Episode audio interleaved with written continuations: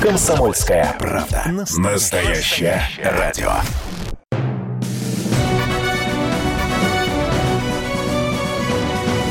Клуб знаменитых путешественников.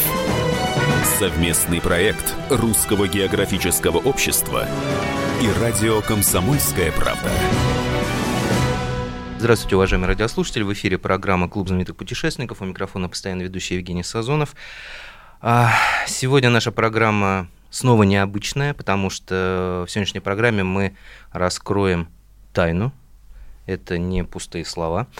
Настоящую тайну, которая очень долгое время мучает большое количество исследователей. И тайна это называется «Тайна перевала Дятлова». Сегодня мы говорим о тайне перевала Дятлова. И впервые за, пожалуй, шестьдесят с чем-то лет, со дня, как произошла эта трагедия, появилась полная, логичная, очень интересная и, главное, научное объяснение, что тогда могло быть. Сегодня у меня в гостях э, Андрей Валентинович Курьяков, э, ученый, ученый, который пишет диссертацию по теме перевала Дятлова. Вот, и что самое важное, именно он руководил прокурорской проверкой э, Свердловской э, областной прокуратуры. Э, проверка по поводу того, что же там могло все-таки случиться. И что самое для меня, наверное, ценное, то, что мы встречались во время экспедиции «Комсомольской правды», встречались в этих диких местах, и я проникся огромным уважением к его работе и к работе его коллег, потому что э, люди пришли в абсолютно дикие места, чтобы установить истину. И вот, как кажется сегодня, по его рассказам, истина это может быть не на сто процентов установлена, но она абсолютно где-то рядом. Вот, э, Андрей Валентинович, первый вопрос. А с чего началось, с чего началась проверка вот этого дела? С чего дело тайны перевала Дятлова? Да, к, добрый день, добрый вечер. К нам обратился, обратилась журналист «Комсомольской правды» Наталья Варсегова в интересах одного из родственников, одного из погибших туристов, а именно Семена Золотарева. И она поставила в обращении два важных вопроса. Первый вопрос. Родственники, друзья имеют право знать причину аварийной ситуации. И второе. Она указала, что данные обстоятельства уже были рассмотрены в рамках уголовного дела, прекращенного в тысяча девятьсот пятьдесят девятом году. Честно говоря, я, когда прочитал эту жалобу, я про перевал Дятлова, конечно, слышал, но я никогда вот детально этим, этой историей не интересовался. Для того, чтобы на это обращение ответить, необходимо было изучить уголовное дело, чтобы просто понимать, о чем идет речь, что, что там что были за события, как они зафиксированы и так далее. То есть мы дело запросили из архива, я его две недели от, отвел себе на изучение этого уголовного дела. Прочитав его, я увидел следующий, следующий, следующий вывод следователя, прокурора-криминалиста в то время. Группу погубила стихийная сила, которую они не смогли преодолеть. Вот это очень важно, очень важный элемент. В те времена, в тысяча девятьсот пятьдесят девятом году, прокурор-криминалист при расследовании остановился вот на этом выводе. И после этого решение было принято о прекращении расследования. Но в настоящее время, когда мы понимаем, что место перевала Дятлова является местом, куда массово идут туристы, это место интересное, оно обсуждается, и наиболее большое посещение происходит именно в январе-феврале, примерно в, те же самые погодные, в тех же самых погодных условиях, когда погибла группа, то здесь уже возникает вопрос, совершенно как бы, относящийся к прокурорским полномочиям. То есть на Северном Урале есть место э, туристическое, э, на котором, в котором, при посещении которого погибла группа из девяти человек, подготовленных туристов, и до настоящего времени мы знать не знаем, что же за причина, которая, которая повлекла такие страшные последствия. Вот с этого мы начали. Соответственно, если мы не ответим на этот вопрос, то каждый, кто там находится до этого момента, он находится в той же самой опасной ситуации, под той же самой угрозой, и, соответственно, необходимо ответить, так что за стихийная сила погубила группу. Вот с этого начали проверку. Далее в ходе проверки были поставлены два очень важных вопроса. Первый вопрос – это где находилась палатка на восточном склоне горы Холатчахль. И вторая задача — это определить погоду, погодные условия на этом склоне, которые непосредственно предшествовали аварийной ситуации и сопровождали ее. Вот с этого, в принципе, началось рассмотрение. Проверка продлилась полтора года. Участвовали двенадцать сотрудников прокуратуры в проведении проверочных мероприятий, восемнадцать экспертов различных, в различных отраслях науки, доктора наук, кандидаты наук, профессора. Итогом проверки стал материал полторы тысячи страниц, в котором мы доказательно подтвердили, одни версии опровергли, а одну... Ряд версий опровергли, а одну версию подтвердили. Когда вы говорили, что два, две главных задачи стояли, это понять, где была палатка и какая погода э, в то время э, была. Как удалось вот, ответить на вот эти два главных вопроса? Ведь это же, получается, действительно настоящее расследование. Начнем с места установки палатки. То есть это первая задача, которую мы для себя э, поставили, для, для решения которой были предприняты первые первоначальные действия. У нас сохранилось две фотографии, нам их передал руководитель фонда памяти Дятлова Кунцевич. Это негативы поисковиков, которые сфотографировали палатку, вид, скажем так, на палатку, найденную уже поисковиками Дятлова, но на горизонте видно, видно две вершины. И у той, и у другой вершин были точные, понятные координаты, и, соответственно, эксперту-криминалисту, экспертно-криминалистического центра ГУВД по Свердловской области ему необходимо было только знание, то, знание того, каким фотоаппаратом выполнена эта фотосъемка. Фотографирование проводилось фотоаппаратом ФЭТ, фокусное расстояние пятьдесят миллиметров. Более того, нашли литературу, которая рассказывает о... основной массе фотоаппаратов Советского Союза, что в те времена вот, фотоаппаратов это было стандартное фокусное расстояние. И эксперты э, э, экспертно-криминалистического центра ГУВД, они вот от, от этой величины отталкивались и нашли расстояние от палатки до одной вершины и до другой вершины. Далее э, Росреестр по Свердловской области, там есть очень э, э, такой мощный эксперт, начальник отдела геодезии Мазур. Так вот, он с нами тоже ездил, на пере... ездил в группе на перевал. Вот он по этим расстояниям определил координату палатки, и у нас появилась первая координата, определенная по старым фотографиям, с примерно подобранным под это фотоаппаратом. Для того, чтобы точно определить, мы выехали... нам, нам нужен был позарез выезд на перевал. Мы выехали на перевал, поднялись на высоту девятьсот пять. На, девяти... на высоте девятьсот пять находится пункт государственной геодезической сети. Мы его нашли, поверили там геодезический прибор, что у него точность соответствует, и при переезде на перевал мы, значит, прибор этот, сохранили его, его точные данные. После того, как мы его поверили на, на, на, на геодезическом пункте, спустились на восточный склон Холатчахля, нашли это место, определенное по, по фотоэкспертам, и с него сделали также две фотографии. Точно так же, на девятьсот пятую высоту и на соседнюю. После этого, когда мы вернулись, мы еще раз провели фотоэкспертизу и нашли э, место палатки уже из, по известному фотоаппарату с известного места. Когда у нас э, значит, место палатки было установлено, то есть мы уже понимали э, координаты с градусами, секундами, то есть абсолютно точно эти координаты, э, значит, мы вышли на вторую задачу. Вторая задача такая же нетривиальная, нетривиальная, как и первая, это определение погодных условий. Э, погодные условия в горной местности, они определяются по э, пунктам э, метео, по метеостанциям, которые находятся на тех же высотах. Но Северный Урал, он, что в те времена, что сейчас, он метео, не, значит, метеопокрытия не имеет. Соответственно, э, э, метеостанций вокруг него много, достаточно, там около порядка десяти, но они все находятся двести-пятьсот километров, и ни одной нет на высоте девятьсот метров. И э, в итоге э, мы вышли на Государственную геофизич... геофизическую обсерваторию имени Воейкова в Санкт-Петербурге. Мы туда поехали в командировку, встретились с э, директором обсерватории э, Кацевым Владимиром Михайловичем, который выслушал. Вот, и он нас познакомил с профессором, доктором э, наук э, Пигольциной Галиной Борисовной, которая, в свою очередь, обладает и разработала методику определения погодных условий, так называемая микроклиматология, вот при данных, вот при таких вот обстоятельствах.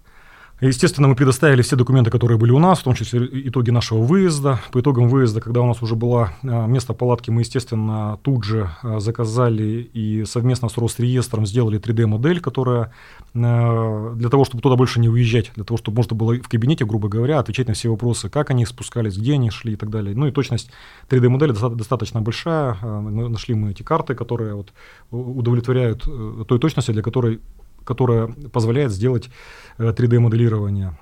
И э, через э, несколько месяцев была готова, было готово заключение микроклиматической экспертизы, которая, по сути говоря, ответила на э, те вопросы, которые нас волновали. То есть мы узнали силу направления ветра, мы узнали э, сня, э, осадки, э, плотность и интенсивность, мы узнали видимость, мы узнали температуру в динамике. То есть, ну, грубо говоря, у нас тридцать процентов работы было сделано. Вот, и эта, эта микроклиматическая экспертиза, по сути говоря, является одним из столпов ответа на вопрос для того, чтобы открыть эту тайну, тайну перевала Дятлова. Мы прервемся на небольшой перерыв. Напоминаю, что у микрофона работает постоянно ведущий Евгений Сазонов. В гостях у меня Андрей Курьяков, ученый, юрист, который пишет диссертацию по теме перевала Дятлова. И во время второй экспедиции «Комсомольской правды» он занимал должность начальника управления по надзору за исполнением федерального законодательства прокуратуры Свердловской области и руководил прокурорской проверкой.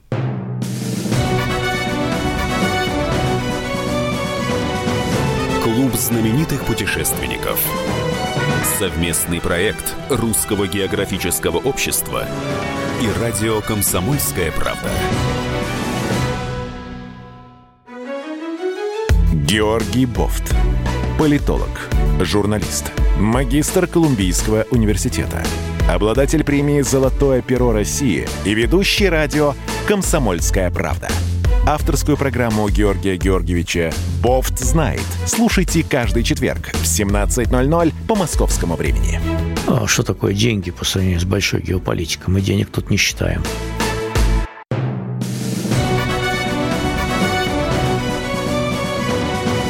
Клуб знаменитых путешественников. Совместный проект Русского географического общества и радио «Комсомольская правда». Возвращаемся в эфир. У микрофона постоянно ведущий Евгений Сазонов. В гостях у меня сегодня Андрей Курьяков, специалист, занимающийся юридическими науками, человек, который пишет диссертацию по юридическим аспектам определения причин гибели группы Игоря Дятлова. Человек, который занимал должность начальника управления по надзору за исполнением федерального законодательства прокуратуры Свердловской области и руководил, собственно, прокурорской проверкой по этому таинственному делу. Но в процессе вот этой проверки вы, можно сказать, отметали одну за другой популярные версии, да? Да. Что там произошло. И пока не осталась, в конце концов, одна. Вот если можно ли а, перечислить вот все эти версии, которые вы отмели? Да, я почему? Все семьдесят пять существующих версий мы разделили на девять групп, и по каждому, по каждому направлению мы отработали м, отдельно. Первая версия. Прокурору Ивделя Тим, Тимпалову было известно о смерти туриста за несколько... Э, за, там, за две недели до того, как он туда реально выехал, как была найдена палатка, поскольку он ездил в прокуратуру э, Свердловской области, докладывал про это дело согласно его записке, э, написанной э, следователю Каратаеву. Об этом было детально э, мной рассказано в, на пресс-конференции в феврале две тысячи девятнадцатого года. Э, ну, там, если, если кратко, э, прокурор Тимпалов ошибся в написании дат. Даты тогда писались... Э, римскими цифрами, и, соответственно, в феврале это две палочки, а апрель это галочка и палочка. И, соответственно, вот он, когда значит, торопился, писал записку следователю Каратаеву, у нас проведена, проведено судебное, специальное психологическое исследование его темперамента и так далее. Он, значит, был, думал об этом событии и так далее. И вот он когда в, в торопях написал вот эту неправильную дату. И то, что эта записка была написана именно в апреле, а не, а не в феврале. Это подтверждается там иными документами, которые мы нашли. Это вот первая версия. Мы отв... То есть мы... он, он просто ошибся? Здесь он ошибся, да, он ошибся да, тут никаких тайн нет, он ошибся. И, соответственно, он, он об этом событии узнал тогда, тогда же, когда и все, и выехал, и возбуждал уголовное дело двадцать шестого февраля тысяча девятьсот пятьдесят девятого года. Второе – это необоснованное внимание, подозрительное внимание со стороны Генеральной прокуратуры СССР э, за расследованием, почему дело было запрошено, почему оно поставлено на контроль и так далее. Внимание было потому, что дело значимое, внимание, его обязаны были взять на контроль, и на контроль его взяли. Третья версия – это светящиеся шары. Вот здесь мы отдельно провели и назначили трассологическую экспертизу.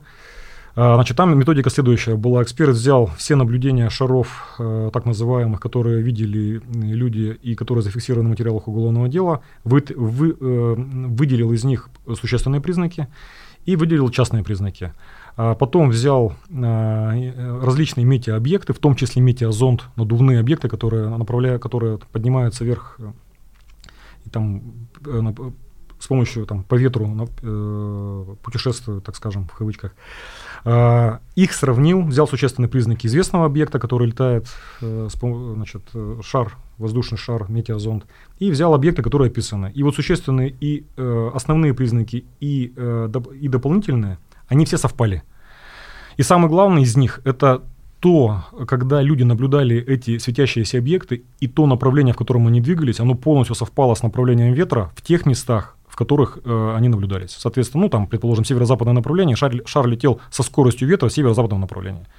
Юго-восточное, юго-восточное со скоростью ветра. Соответственно, а все вот эти дымки, звездочки и так далее, э, там как, э, как он написал, что вот шар, у которому хвост. Хвост — это зонд, то есть шар — это, собственно говоря, аэростат, а к нему, к нему прицеплен зонд, который меряет температуру, давление, там, там иные там параметры. Ну, то соответственно, есть версия это... эн эл о тоже. Да, да, да, да. И он там очень, там очень научно это все сра... вот, проведено вот это сравнение, поэтому тут даже останавливаться, я, значит, вот, э, видимо, когда-то комсомолка это будет, вот эти вещи будут, будет рассказывать, там очень интересно. Э, ну хорошо, тогда вам вопрос от э, любителей теории заговоров. Э, все равно э, есть э, люди, которые, ну, ведут доморощенные вот эти расследования по поводу перевала Дятлова, и они утверждают, что есть доказательства того, что ракетная версия может иметь место, поскольку именно в этот день на Капустином-Яру был запуск э, баллистической ракеты. Вот э, что-то в этом направлении, вот эту версию проверялось? Да, да, я, я, я прекрасно понимал, что этот вопрос возникнет, поэтому мы сделали запрос в Министерство обороны, и архив Министерства обороны дали нам, дали нам ответ. Предоставили документы, рассекреченные о том, что да, действительно, второго февраля тысяча девятьсот пятьдесят девятого года был запуск с, космодрома, с полигона Капустин-Яр. Ракета пролетела примерно расстояние, которое, значит, до перевала Дятлова, примерно. Вот, но нам дали вот в этом рассекреч... ну, в этом документе, там были координаты места пуска и места падения ракеты. Вот. Все те же специалисты Росреестра нам просчитали вот эти вот координаты и показали, что пуск — это Капустин-Яр, а падение — это, значит, Казахстан. Соответственно, это находится в полутора тысячи километрах от перевала Дятлова. Ракета была, но она никакого отношения ни к перевалу не имеет, видеть ее не могли. Вот, соответственно, мы, так сказать, на этом, на этом была поставлена, с ракетами была поставлена точка. Тоже отметается версия. Да, отметается. Так, какие еще версии отметили? Следующая одна. Одна из тоже из популярных – это радиационное заражение, ядерный взрыв, ре, ядерная реакция, все туристы были заражены и так далее. И это явилось там причиной всех этих событий. Мы, значит, нашли, нам были предоставлены книжки, три книжки туристов, которые они вели, дневнички, которые они вели в своем в походе. Мы договорились с… У нас находится в Екатеринбурге Институт промышленной экологии УРОРАН, возглавляет его профессор, доктор наук Жуковский. Мы договорились, они провели радиологическую экспертизу и, и проверили все эти книжки на радиационное заражение. Они абсолютно чистые, никаких заражений не было. Вот. И второе, мы поставили вопрос о том, чтобы нам ответили, что же за бета-излучение было найдено на одежде туристов в последней четверке, там, скажем так, условно подгруппы Золотарева. И э, эксперты подняли все документы и пришли к следующим выводам. Событие трагическое с, гру- с группой Дятлова – это тысяча девятьсот пятьдесят девятый год, а в тысяча девятьсот пятьдесят седьмом году произошла авария на э, комбинате «Маяк» в Челябинской области. Э, там был радиоактивный выброс, и этот выброс э, характерен тем, что был, было э, близлежащие области, территории заражены бета-излучением. Э, Соответственно, мы нашли, что туристы, в том числе Кривонищенко, который работал на «Маяке», ходили в походы выходного дня как раз в тех местах, куда вот этот вот радиоактивный, восточноуральский радиоактивный след, ВУРС, куда он распространялся. И поскольку у нас совпала и локация туриста, и события, и, более того, самое главное, бета-излучение, вид излучения, то однозначный вывод, что это, это вот радиоактивное заражение, оно никаким образом не, повли... не связано с какими бы то ни было ядерными реакциями, взрывами и так далее, а это просто где-то были в походе, коснулись, и вот... Оно осталось, это, вот эти вот следы остались на одежде. На так, одежде. Круг сужается, сужается. Да, круг сужается. Следующая версия – это ураган. С ураганом мы тут, конечно, позанимались, потому что я, честно скажу, что я, моя, вот моя внутренняя, мое внутреннее убеждение было все-таки, я больше склонялся к урагану. Почему? Потому что перед тем, как детально заняться проверкой, мы сделали в две тысячи восемнадцатом году, после поступления обращения, сделал, у нас был предварительный выезд в поселок Ушма, это... Это последний населенный пункт, который находится по дороге на перевал. Там живут манси. И я опросил двух местных жительниц, они сказали, что да, значит, Холатчахль, там вспышки ветров, значит, их, они от родственников знают, что родственников, они там пасли оленей раньше, значит, их сносило с этой, с этими, этой вспышкой ветров, сносило, разорвало палатки, сносило с этой горы, ну прямо вот четко то, что вот у нас наше событие. Сдувало. Именно поэтому гора так и называется. Холод, смерть, чахль, э, гора. Именно вот. И все манси знают, что туда ходить не надо. Но у нас, у нас появилось официальное доказательство того, что там что-то с ветрами не так. То есть там ветра, то есть, ну, сильный ветер, мы там когда находились с вами, там, ну да, там, э, там ветер, да, сильный, но... Э, это считалось хорошей погодой. Да, да, но это как бы совершенно не то, что может, вот как сказать, оленя сдуть с, с горы, там, палатку разорвать и так далее. Вот. Дальше мы обратились в Уральское э, управление гидромедцентра, и э, нам нашли э, специалисты, э, там, начальник отдела Мишарина Анна Сергеевна, она тоже очень, очень подключилась к нашей проверке, она нашла э, документы исследований уральских метеорологов э, семидесятых-восьмидесятых годов, где указано, что да, на Среднем, на Южном, на Северном Урале бывают резкие вспышки ветров. Они э, и описано, написано через запятую, там места разные перечислены, в том числе гора Тартен, район горы Тартен. Мы... Мы, значит, э, там фраза такая, что на Северном Урале бывают вспышки ветров фенового, э, феновой природы, э, например, э, Холача, э, например, в районе Отортена. Но поскольку эти места метео не покрыты, соответственно, что-то подробно, детально о них рассказать невозможно. Но они, то, что там они есть, это вот как бы это было в литературе, которая выпускалась для метеорологов. Вот такая вот инстру- э, интересная история. Вот. И мы очень, как бы у меня была, как, я даже уже подумал, что мы нашли вот эту разгадку, что там наиболее вероятно было вот это вот, вот это вот событие произошло, кого-то, сду, кого-то сдуло с горы, и, в общем, они все побежали, побежали, побежали спасать. спасать и так далее, и там всех растрепало, и все, разбросало по горе. Но тоже нет, да? Когда мы получили заключение микроклиматической экспертизы, этот довод был, значит, он был опровержен, и я дальше расскажу, почему опровержен, это уже как бы в итоговой версии.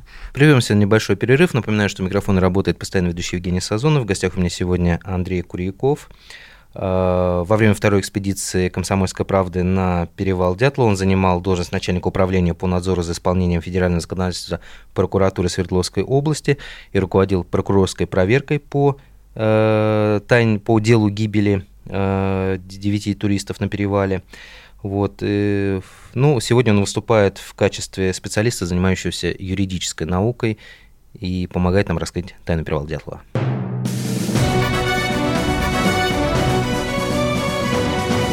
Клуб знаменитых путешественников. Совместный проект Русского географического общества и радио «Комсомольская правда».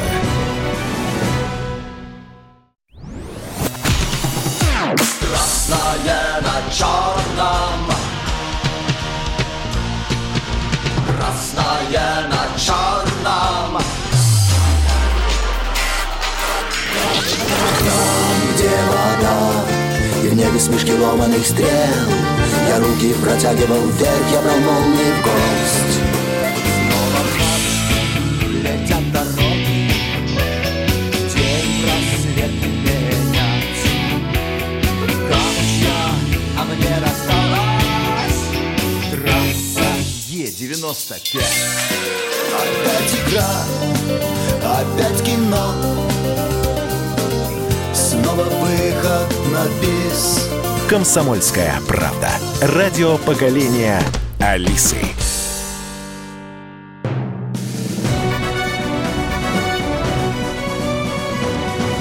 Клуб знаменитых путешественников. Совместный проект Русского географического общества и радио «Комсомольская правда». Возвращаемся в эфир. У микрофона постоянно ведущий Евгений Сазонов. В гостях у меня сегодня Андрей Курьяков, специалист, занимающийся юридическими науками, человек, который пишет диссертацию по юридическим аспектам определения причин гибели группы Игоря Дятлова. Человек, который занимал должность начальника управления по надзору за исполнением федерального законодательства прокуратуры Свердловской области и руководил, собственно, прокурорской проверкой по этому таинственному делу. Остается у нас тогда... Значит, остается одна версия – это лавина. Что же произошло первого февраля тысяча девятьсот пятьдесят девятого года? Группа вышла в пятнадцать часов от Лабаза, поднялась на перевал, перевалила, перешла через перевал и стала подниматься выше на восточ... по восточному склону горы Холатчахль. Поднялись на высоту девятьсот метров. В это время дул северо-западный ветер. Им ду... вот если они идут, то ветер дул им слева, сверху в лицо. Ветер в этот момент, погода начинала сильно портиться, температура воздуха уменьшалась и ветер усиливался. Ветер, усили... ветер был десять-пятнадцать метров в секунду с порывами до тридцати пяти. То есть, еще раз, двадцать два метра в секунду дышать невозможно навстречу, потому что забивает рот, вот воздух выдувает изо рта. У них там были порывы тридцать-тридцать пять.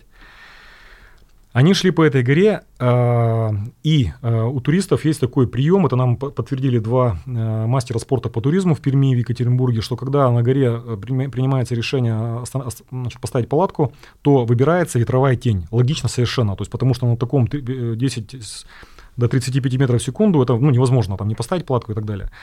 И вот они заходят в ветровую тень. Заходят и совершенно логично принимают решение, поскольку изначально было понятно, что они понимали, что они будут оставлять, чтобы не терять высоту, они останутся на девятьсот метрах, они принимают решение оставить палатку именно там. Но э, эксперт, ну давайте так, последовательно, поставили палатку, палатку они ставят два часа, э, пока они шли, ставили палатку, они были мокрые, палатку не поставили, в нее залезли, мокрую одежду сняли, одели на себя легкую, сухую, написали газету, листочек свой, этот боевой, газеты «Отортен», разре... приготовились есть, начали есть, там у них было мясо и сухари, очень важный момент, дальше к нему вернусь, мясо и сухари, и два человека выходят из палатки. То есть, скажем так, в семнадцать они остановились, до девятнадцати они ставили палатку, до двадцати они размещались, переодевались, и дальше события двадцать-двадцать один час. В это время начина... продолжает, усиливать, продолжает наступать холодный фронт с северо-запада, и температура экстремально падает, ветер экстремально усиливается. Сверху на палатку наиболее вероятно падают комья снега, которые предвещают сход лавины. Почему пришли к таким заключениям? Потому что должен был выйти из палатки только Тибо-Бриньоль, потому что он был дежурным, вышли не вдвоем с Золотаревым. Золотарев, потому что они оба были одеты. Одежду у двоих людей можно объяснить единственным, единственным, единственным обстоятельством. Они вышли до момента покидания палатки. Почему Золотарев? Потому что Золотарев, единственный из девяти человек, имел опыт горных походов и, и разряд на Северном Кавказе, там, где лавины – это обычное дело. Потому что все остальные, они ходили и опытом набирались на Урале. Урал в целом это, значит, лавина, ну не такой острый, тут лавина опасность, как я потом объясню, есть, но это не такая острота, как вот на Кавказе. И, соответственно, Золотарев не мог не знать начала лавины, и он не мог не понимать, что когда они остановились на горе, на склоне, а угол этого склона и по материалам уголовного дела, и по микроклиматической экспертизе, и по э, данным глицолога, который с нами приезжал на перевал, и по данным Росреестра, который это определял под, по картам, открытым специально для нашей проверки, двадцать четыре — двадцать шесть градусов. Mm-hmm. Вот в этом месте, вот в этом самом месте. То есть лавина опасна. Склон, да, получается. Это самое крутое место э, вот, э, на этом, вот на этом восточном склоне горы Холатчахль. Самое крутое. И Золотарев услышал, потому что лавину можно услышать, или увидел, что снег пошел. Или по каким-то своим, своим вот именно, ну, каким-то другим признакам, там несколько признаков есть, нам э, Поповнин Виктор Владимирович это очень детально описывал вот, в, своей, в своем заключении, какие признаки у лавин, какие звуки там издаются, как, как гора начинает трещать и так далее. Все, он это увидел, и он скомандовал, что э, лавина. Почему он скомандовал и почему мы в этом уверены? Потому что э, ту, э, важный вопрос, раньше никто об этом не говорил и не было таких данных. туристы разрезали палатку из положения сидя. Потому что если бы они, э, их накрыло лавиной, пока они находились там, и они бы не знали, что лавина, то они бы разрезали из положения лежа, их бы засыпало. Но э, палатка разрезалась с двух краев, там, ну, ближе к тыльному, э, к тыльной части и ближе к, ко входу. И, и тот и другой порез из положения сидя. Соответственно, они уже разрезали, когда лавина пошла. Дальше. Э, тыльная часть палатки, северная часть палатки, которая э, противоположная входу, э, эксперт-трассолог нам описал. Он, это тоже, это тоже учреждение, экспертное учреждение Минюста, о том, что э, палка, которая держала последний вот этот конек палатки, и две, два, две веревки, которые натягивали палатку, они, они были завалены одновременно. А, то есть сразу их? Да, появили. Он это увидел по, по тому, как вот эту палатку нашли и по этому описанию. То есть раньше никто эти вопросы не задавал. Он, он описал, если бы отдельно были оторваны веревки, была бы одна картина. Если бы отдельно была сломана, значит, эта подпорка, другая, но по тем характеристикам, которые зафиксированы, это было, вот они сломались одновременно. Соответственно, лавина прошла по тыльному северному части палатки. Золотарев крикнул, те уже вскочили, пошла лавина. Значит, дальше нам э, два мастера спорта по туризму Пермь и Екатеринбург говорят, что если палатка ставится на горе, единственное, чего нужно бояться, это лавина, больше ничего. Еще боятся ветра, но от ветра там делаются там, специальные там, стенки и так далее. Но вот именно для аварийного покидания боятся только лавины. Если начинается лавина, никто не раз, из туристов не расстегивает палатку. Они ее разрезают и мгновенно покидают. Почему? Потому что если они попадают в палатку, в лави... в палатку накрывает лавина, из нее не выбраться никому. Это смерть сразу же. Тут варианты есть. Более того, группа Дятлова, они всю дорогу шли, и они эту палатку зашивали. Она у них постоянно рвалась, и там это в их, воспомина... в их дневничках это все написано, что для них это не было каким-то экстремальным. Это, в принципе, не экстремально для туристов, ну, для Дятлова в том, в том числе. Поэтому они ее как разрезали, так, так, точно так же бы и зашили. Поэтому они ее, когда была команда лавина, и они услышали, ну, когда вот этот удар по, по палатке пришелся. Лавина. Да, лавина, выход, да, да, да, да. Они разрезали. Золотарев наиболее вероятно, потому что он там находился, на, на палатке оставляет фонарик, и вся группа отходит на пятьдесят метров, быстро покидает место палатки. Это, может быть, они, они боялись второй лавины, но э, очень важный момент. В это время температура начинает, начинается этот холодный фронт. Что такое холодный фронт? Температура падает с минус двадцати пяти до минус тридцати семи. Вот в этот самый момент идет. И усилив, это все с усилением ветра. Они по этому ветру, их просто, ну, как бы они сбегают э, на, на пятьдесят метров и добегают до каменной гряды. Каменная гряда – это, это э, естественно, ограничители для, для, для лавины. Они сделали все совершенно правильно. Они правильно сделали. То есть они, не, получается, нет паники. Ну, есть, естественно, страх, но, но все, что они делают, они делают да, правильно. Они сделали быстро, они сделали организованно. Золотарев оставил фонарик. То есть это все совершенно продумано. Более того, они пытались сорвать палатку с, со своего места, потому что вот этот вот кусок, центральный кусок палатки, которого нет, да, нам трассолог тоже опри, об, определил, что вот такие, такие разрывы характерны для действий по стаскиванию палатки вниз по склону. То есть ее по-другому, это не ветер, не потом, никогда. То есть чтобы такой был разрыв, это тот, кто тянул вниз. Очевидно, они когда выскочили из палатки, кто-то там последний, кто-то был, кто последний выскакивал, они понимали, что надо за собой утаскивать вот как бы как мешком эту палатку. Но палатка слишком хорошо была установлена, они ее не сорвали, они просто и, и сама ткань не выдержала, и, в общем, они, он ткань сорвал, и они, они отскочили, потому что время, время шло на секунды, потому что можно было попасть в лавину. Теперь время покидания. Если бы они выходили из палатки через, э, ну, расстегнули вход, вышли, это сорок секунд. Это мы проверили, провели эксперимент. Но э, если покидать палатку в девятером через разрез, это четырнадцать секунд. Поскольку их было не девять, а семь, они, ну, это где-то секунд двенадцать. Это, ну, мгновенно они раз разрезали и выскочили. Они выскочили, отбежали. Это было не смертельно, они могли вернуться. То есть они могли вернуться к палатке. И этот вопрос для нас, для меня был очень важным. Почему они не вернулись? Почему? Она же вот от них была пятьдесят метров. Ну, есть, потому что через пятьдесят метров начались следы, они все выстроились в ряд и пошли уже рядом, ну, как бы в шеренгу, ну, друг, друг с другом, друга, да, да. И пошли вниз. Почему они не пошли наверх?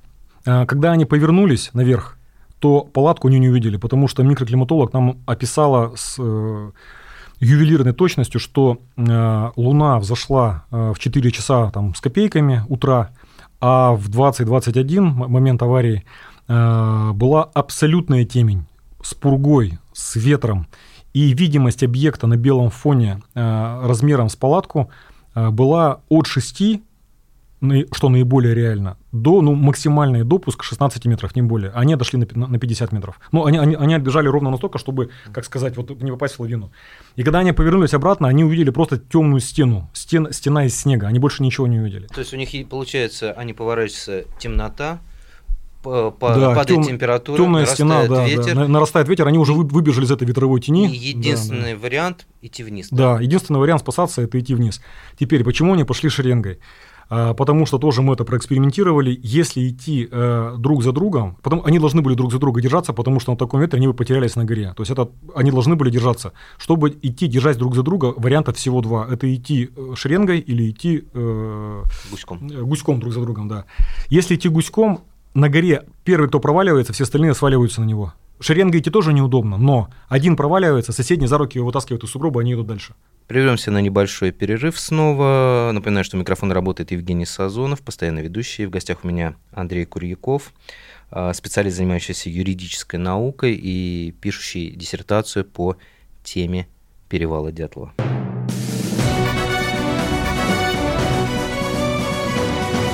Клуб знаменитых путешественников. Совместный проект Русского географического общества и радио «Комсомольская правда».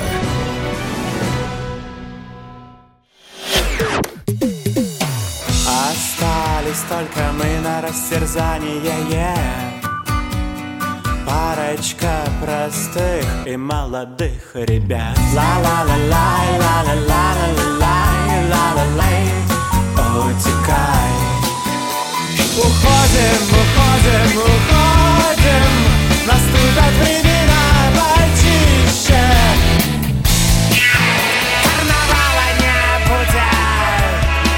Карнавала нет. Комсомольская правда. Радио поколения Мумитроля.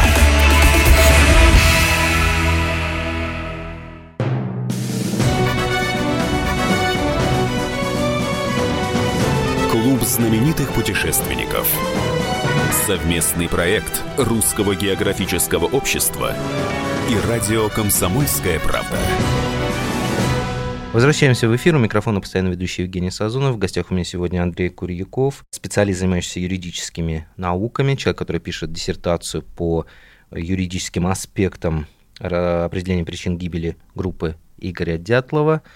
Человек, который занимал должность начальника управления по надзору за исполнением федерального законодательства прокуратуры Свердловской области и руководил, собственно, прокурорской проверкой по этому таинственному делу. Выход у них один – идти вниз, да. находить вот эту лесистую часть и да. разводить. То есть костер. Выход у них был один. Они пошли вниз, потому что внизу, как правило, значит, ветровая тень и так далее. Они ушли вниз, но ветер дул вдоль, он как бы был северо-западный, и он, он дул как бы, он через Холатчахль перед, перетекал, и э, перетекал через отрог. И поэтому внизу-то они не, не намного было проще, потому что там тоже такой, там ветер был по, чуть послабее, но тоже сильный. То есть там.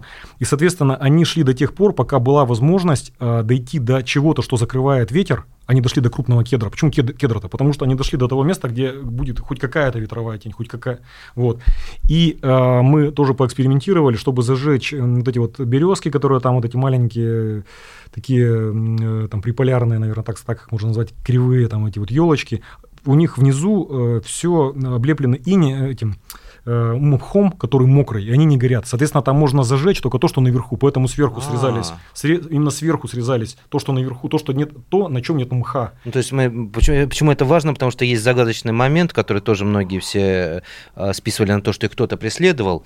Э, остатки кожи содранной, да, да, они следы по... да. есть на э, деревьях. Да, то есть да. они лезли наверх. Да, они, и... полезли, они полезли на, на кедр, потому что они, в принципе, ничего не видели. Кедр, они до него дошли, это была хоть какая-то тень, они там сделали костер, полезли, с, с кедра они собирали вот эти вот, э, что-то, что-то можно было вот рядышком, верхушки какие-то они на, наотрезали, и с кедра они собирали вот эти вот там сушняк, который можно было зажечь, они зажгли, но они зажгли костер на обдуваемой ветром плоскости, и самое главное, э, продолжал нарастать э, вот этот вот холодный фронт.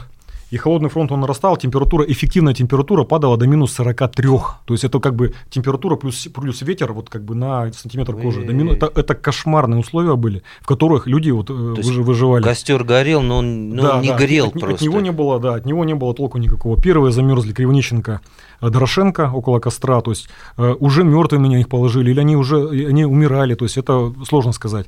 Но с учетом того, что их одежда была на, группе, на подгруппе Золотарева, то есть те, значит, подгруппа Золотарева уходила тогда, когда уже эти ребята умерли. С них срезали одежду, и они понимали, что около костра костер – это не спасение. В этих условиях это не спасение, потому что когда костер разводили, температура падала, когда они там… Значит, дальше я скажу про тайминг, сколько все это продолжалось. Значит, дальше.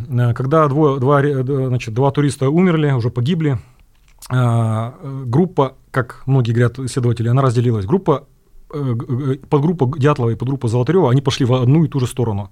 Дятлов пошел на запад к палатке, Золотарев пошел на юго-запад. То есть они как бы шли в одну и ту же сторону. Просто Золотарев принял решение делать настил, они начали углубляться в, во враги, в, в снег, потому что там был очень глубокий снег, и мы, когда туда выезжали, мы это, тоже увидели этот снег.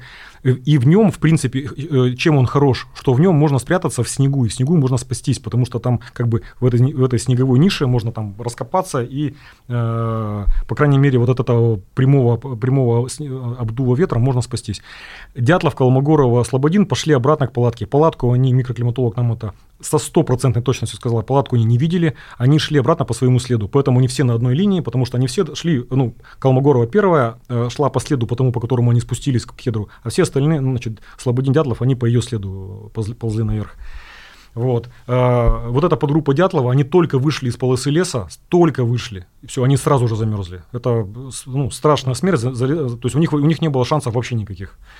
Вот. Подгруппа Золотарева, они могли, у них был ми- мизерный шанс остаться в живых, был, но а, вот этот овраг, он имеет, э, у него угол э, склона одиннадцать градусов, но э, он, конечно, не лавинопасен, но э, снега там наметает и напереметает до три, четыре, пять метров. И когда они там были, э, когда они сделали вот этот вот снежный настил, э, овраг, значит, снег с, с сторон оврага сорвался и их просто засыпало. Их смело, значит, всю эту четверку смело с настила и засыпало три-четыре метра снега. Э, нашли их всех в одном месте, они все были как вот переплетены, что ли. Вот. Э, у Золотарева, у Дубининой были сломаны э, кости, кости, значит, реберные кости. Э, у Тибо-Бриньоля была, был перелом э, значит, черепа. Э, Очень важный вопрос, почему, значит, многие говорят, что это вот связано с тем, что где-то в другом месте они получили травмы. Значит, все эти вопросы мы задали судебным экспертам, которые провели девять специальных медицинских экспертиз э, у нас в Екатеринбурге. И они пришли к выводу, что для всей группы Дятлова повреждения характерны для повреждений, которые описаны в настоящее время, это было восьмидесятые-девяностые годы описания, характерные для групп, попадая, по, которые попали в лавину. И вот у этих трех характерное для э, людей, которые, на, на которых в, воздействует обтекаемое давление. То есть, когда снег со всех сторон его, об, как сказать, давит со всех сторон, то вот травма типичная для, такого, вот для такой ситуации. Метр снега – это где-то полтонны, соответственно, у них было два с половиной - четыре метра снега, но это там полторы - две с половиной тонны давило вот на эти, на, на эти тела. Страшная смерть, страшная. То есть они еще были живы, когда умер, значит, вот эти вот это прижизненные повреждения были для Золотарёвой, ну, для них причинены. Теперь вернусь к тому, почему я сказал, важно, что они ели сухари и, значит, мясо. мясо да. Потому что эксперты нам сказали, что есть определенные методики, по которым определяются по содержанию желудка у трупов, определяются момент, когда человек принимал пищу. Так вот, если небольшое количество мяса и вот такая пища, там хлеб и что-то такое мучное, то э, содержимое желудка эвакуируется через четыре-пять часов. А у них было содержимое кашеобразное, соответственно, э, погибли они после выхода из палатки через четыре-пять часов.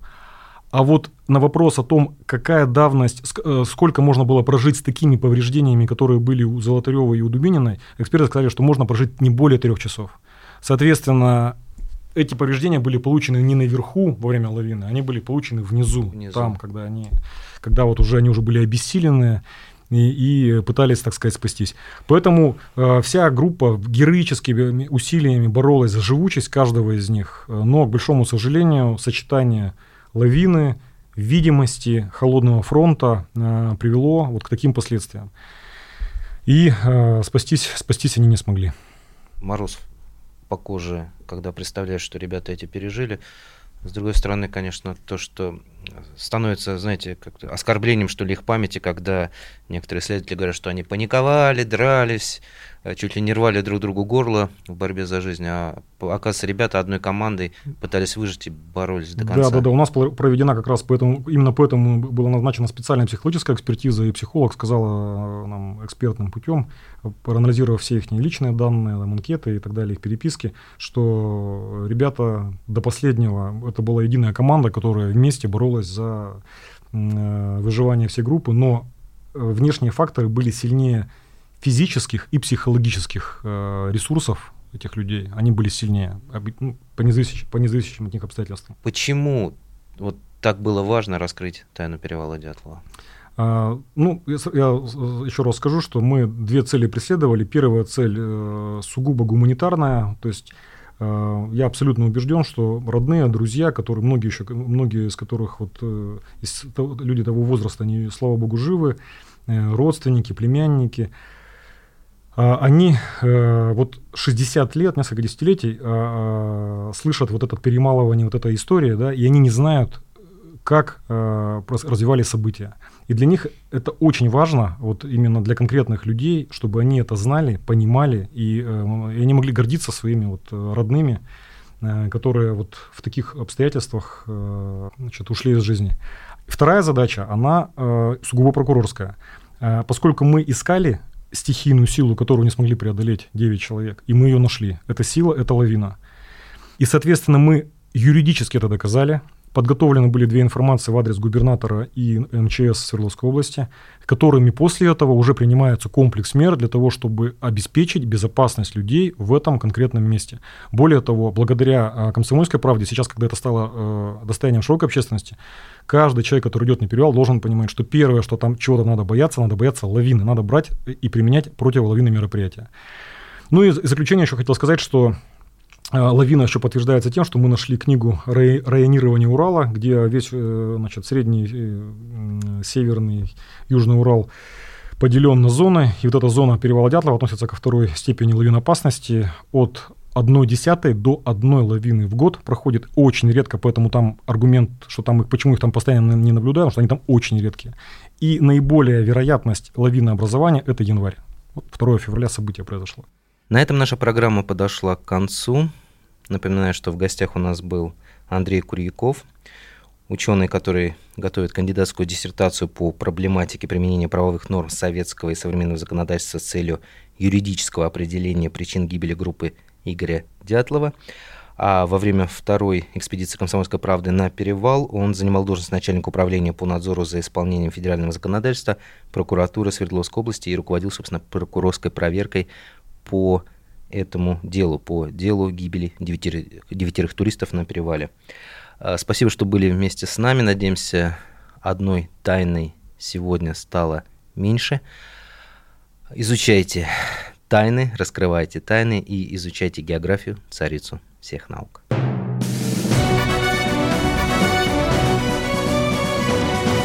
Клуб знаменитых путешественников. Совместный проект Русского географического общества и радио «Комсомольская правда». Радио «Комсомольская правда» — это настоящая музыка. А я хочу, как ветер, петь и над землей лететь. Настоящие эмоции. Это фиаско, братан. И настоящие люди. Я мечтал быть космонавтом с детства. Это счастливый мальчишка своего детства, потому что я осуществил свою мечту. Радио «Комсомольская правда». Живи настоящим.